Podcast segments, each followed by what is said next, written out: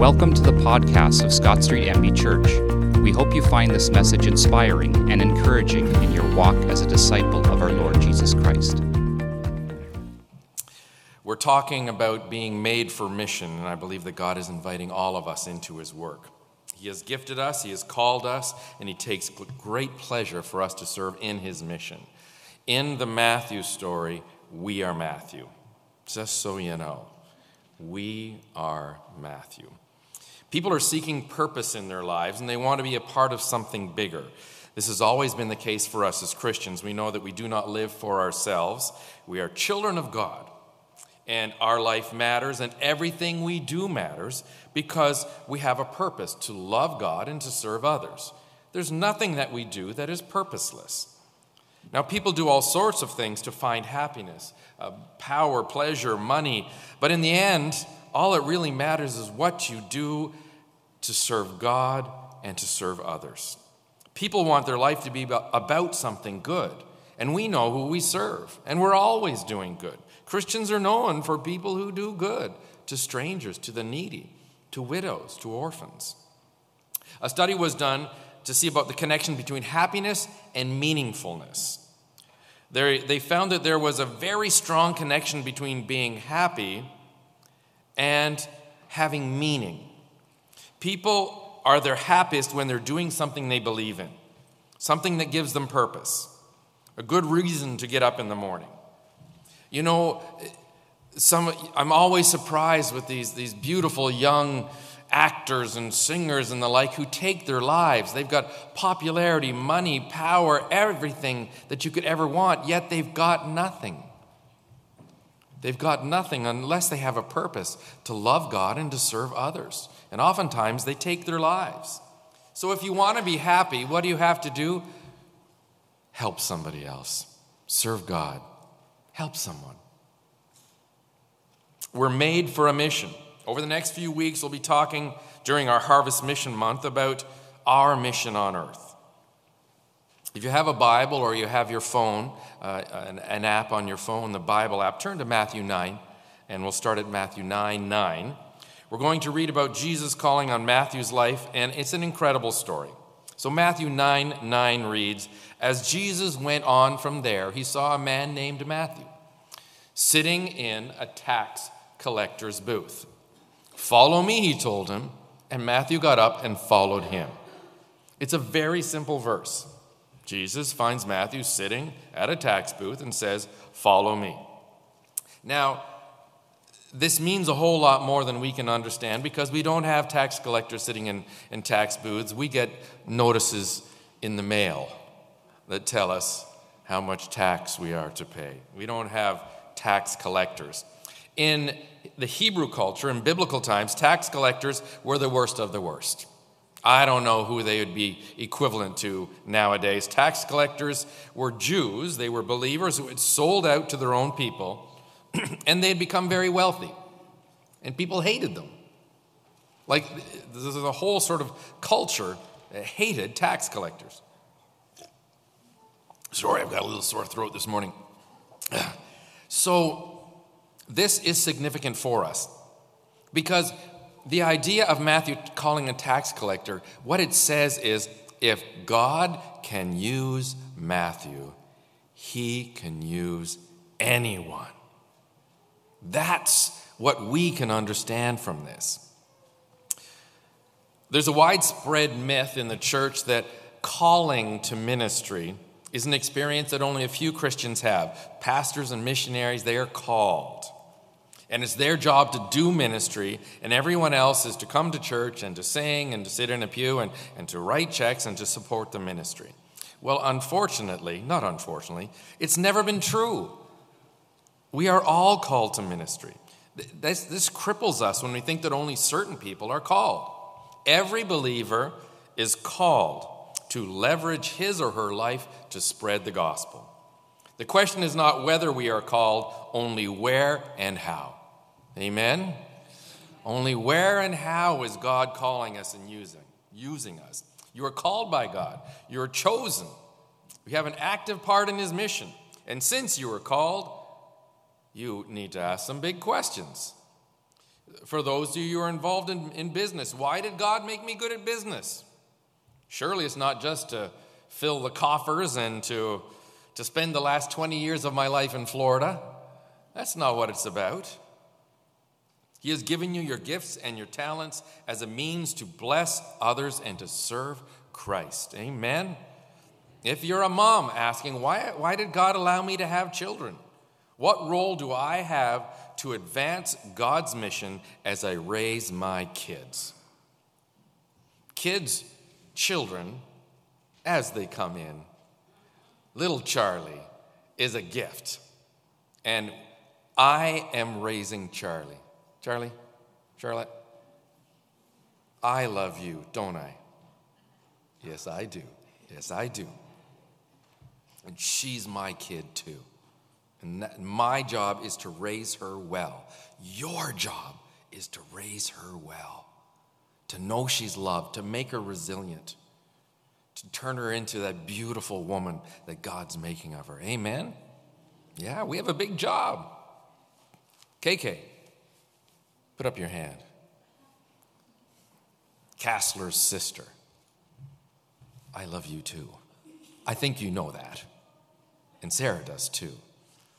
We, we, we love you and we're raising our children. And these little ones in the balcony, as Emily stands up with beautiful Jane in her arms, she's shaking and moving. Thank you for taking care of that beautiful baby. It's, she's, this is our new baby. This is our new baby. Do we have, amen. We've got a big job ahead of us, don't we? Yeah. We have a mission to raise these children in the love of God. Let's give them whatever they need. Let's make them resilient and strong. If you work in the post office, if you work on the job site, if you work in the fire department, if you're a teacher, if you're a student, God has put you on the front line of missions. God has given you a vocation. Vocation is a Latin word, and the, pers- first part of vocation is voca, and that means calling. Catherine, you are called to be a teacher. Vocation, voca. You are called to teach. You are called to serve where you're called. And you let's get those papers so you can be a teacher. Get those, pray for those papers. You have a calling from God. In the morning, you could get up and take a shower, you could get dressed and help the kids go to school, you could go to work, you could come home to uh, and prepare to do the whole thing over again, one day after another. But what if you saw your job, David? What if you saw your calling, an actual calling, as a mission? That's your cue. As a mission. As a mission, David. That's.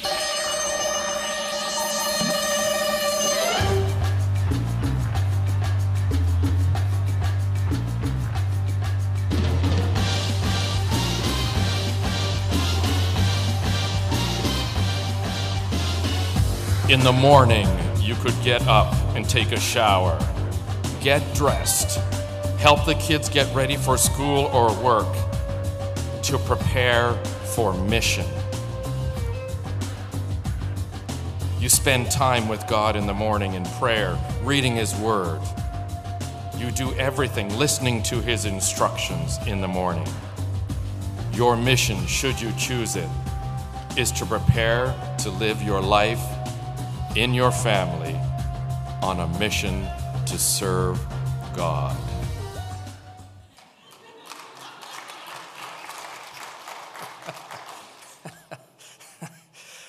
Forgive me.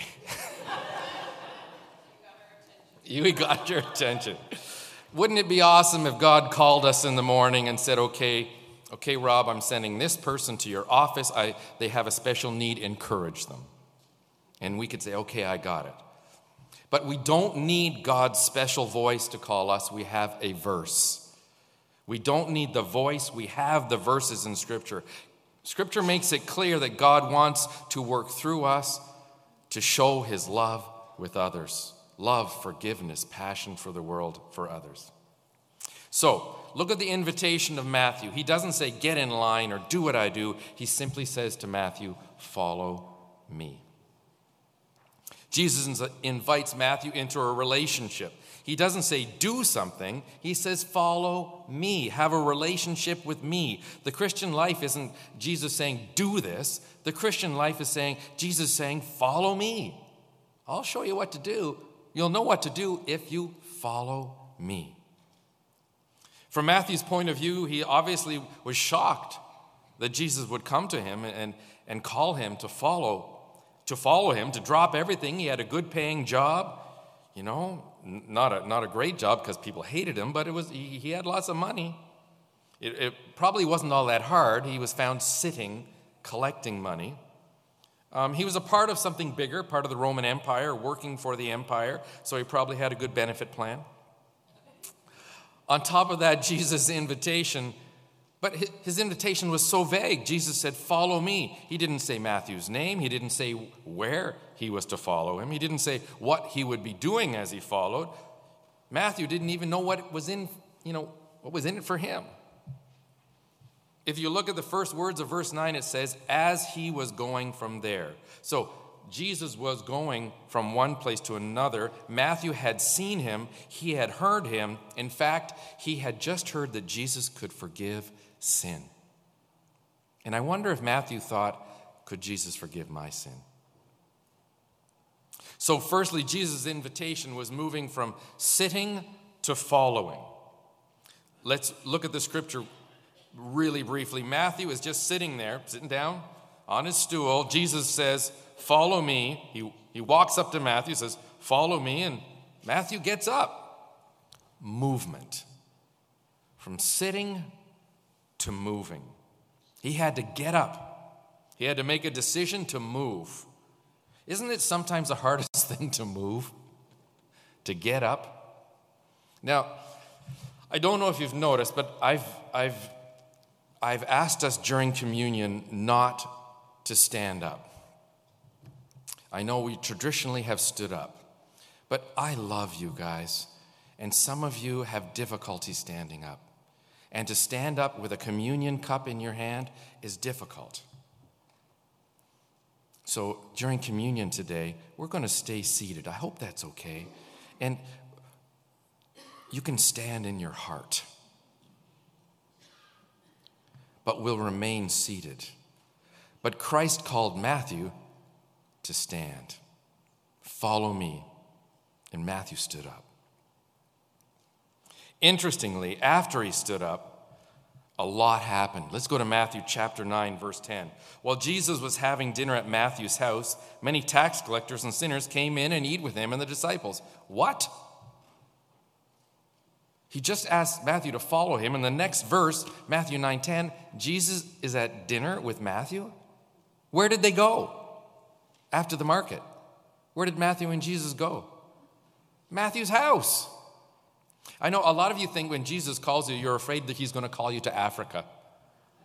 But to be honest, he's probably going to call you to come to your house, wherever you are, to serve him. The, the very first night that Matthew met Jesus, what did Ma- Matthew do? He threw a party. He threw a party. We had a party in a barn last night.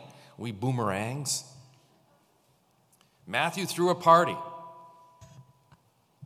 Can you imagine that first night? So we're at Matthew's house. Who provided the meal? Matthew probably provided the meal, Matthew and his family. Matthew had invited other tax collectors over. What did Matthew do? As soon as he met Jesus, he invited his friends to come to his house. Matthew's house became a part of his mission. Matthew's food became a part of his mission.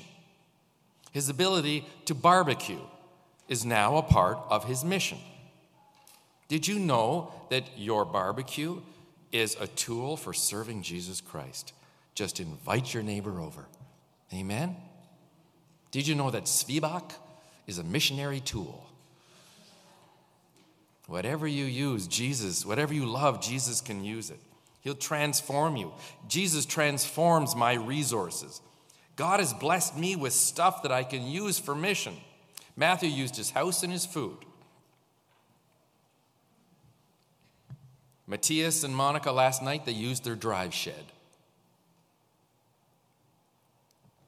Lydia and Walter were ready to use their, their, their beautiful lawn out by Four Mile Creek and, and have a nice bonfire, but Jesus had another idea about the weather. The same is true of us. Everything we have is a gift and a tool.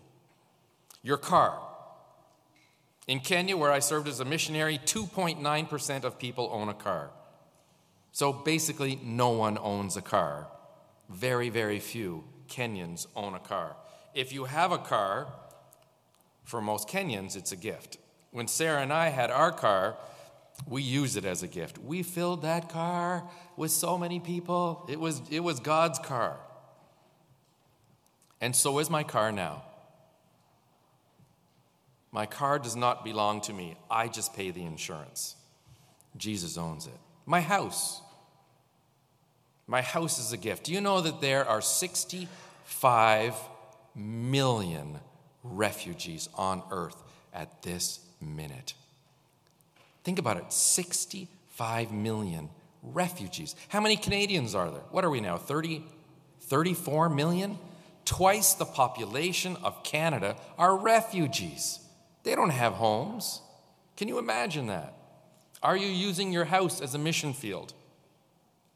God has given us a tool, a gift, a house to share. I went to Miss Lydia's for dinner the other day. She invited the pastor over. We had salmon. It was a gift to go to her house and have a meal. And others were with us too. It was beautiful. Are you using your house as a mission field? God changes how we view the things that we have, He transforms them when we belong to Him. Next, God changes how we see our relationships. When you join God on the mission field, you begin to realize that none of your friendships or acquaintances are coincidental. Nothing is just a mistake. Everything has a purpose. God has placed you here for a purpose, for you to love and care for one another. God has brought, you know, some people think God brought Pastor Rob and Sarah from Vancouver here. He brought you from Paraguay, from Russia, from Haiti, he brought you from all over the world. Some of you were born in St. Catharines. You, know, I was born in St. Catharines. Do, you know that? I was born in Hotel Dieu, when, the old hospital. I was born here. But then God brought me back, sent me to Africa to fix me up, make sure I could get smart, and brought me back so He could use me. Yesterday, I, yesterday, I was with some of my family members, and I have a young son. His name is Reuben. And I love little Reuben. And I was in hospital with him yesterday. And Reuben is not feeling very good because a little prick on his, on his wrist when he was playing hide and seek turned into something bad. Got infected, now he's on antibiotics, and it broke my heart.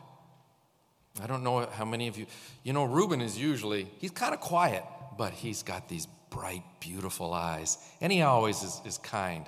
Well, I was in the hospital and he was in rough shape. I brought a lion fur ball to show him. You know, the average thing you bring when you go to the hospital lion fur balls. I brought him a lion fur ball to cheer him up, and you know what? It didn't.